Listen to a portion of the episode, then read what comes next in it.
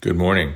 It's November 21st, and welcome to Doing Life Daily Devotions for Finding Peace in Stressful Times. This is the audible companion of the book by the same name, and today's title is Betrayal. Whenever you stand praying, forgive if you have anything against anyone, so that your Father who is in heaven will also forgive you your transgressions. Mark 11:25 NASB. It is unfortunately the nature of humanity that if you live long enough, you will one day feel the sting of betrayal. It may be a friend, it may be a coworker, it may be your boss, your sibling, your boyfriend or girlfriend, or it may even be your spouse.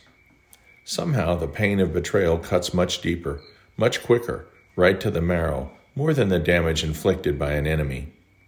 The very nature of the concept of trust is the security of knowing that the person in whom you trust will always have your back and certainly never injure you behind your back. When we suffer the shock of such an injury, when we at least recover our breath and realize that somehow we have to go on, then we face a choice.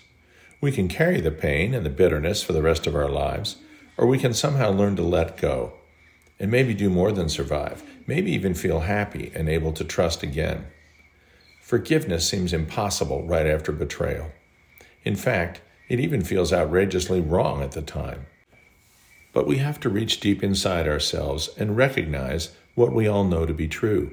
Forgiveness is more healing to us even than to the one forgiven. The easiest thing to remember is Matthew 7:12, the verse that has come to be known as the golden rule. As hard as we try, it is likely at some time we may betray a friend as well, even if inadvertently.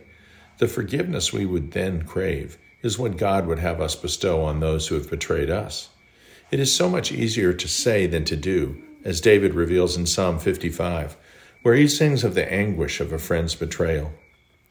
Christ, of course, didn't just suggest that we forgive those who betray us, he seized the opportunity to do so before, during, and after the cross.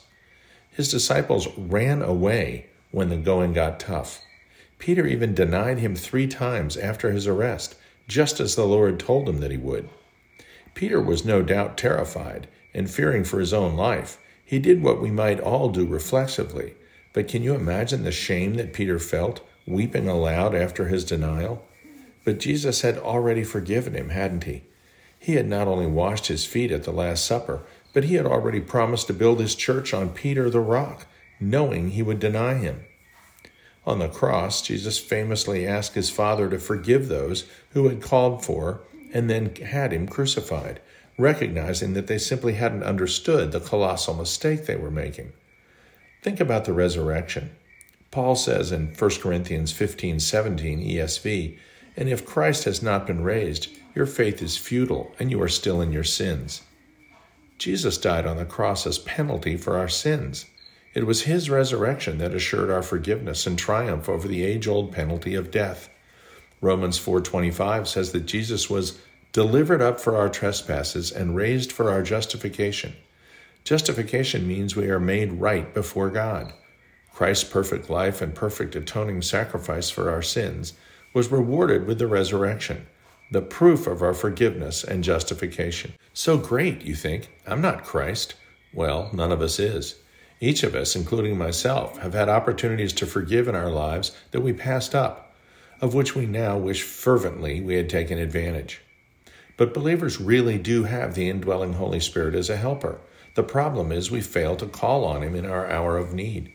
When you're betrayed, when you're hurt like you didn't think was possible, you need time to recover.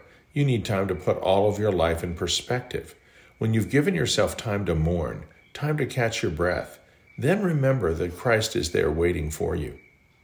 Pray then that the Spirit will lead you gradually to do that one thing that will release you from your daily anguish forgive.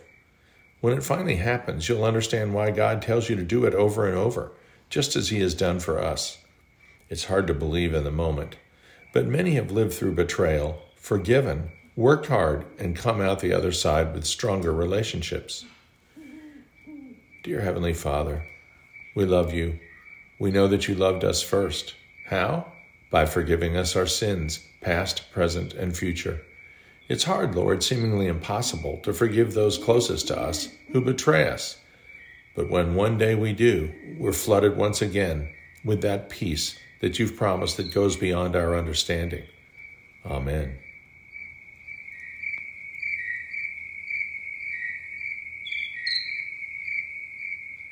We'll see you tomorrow.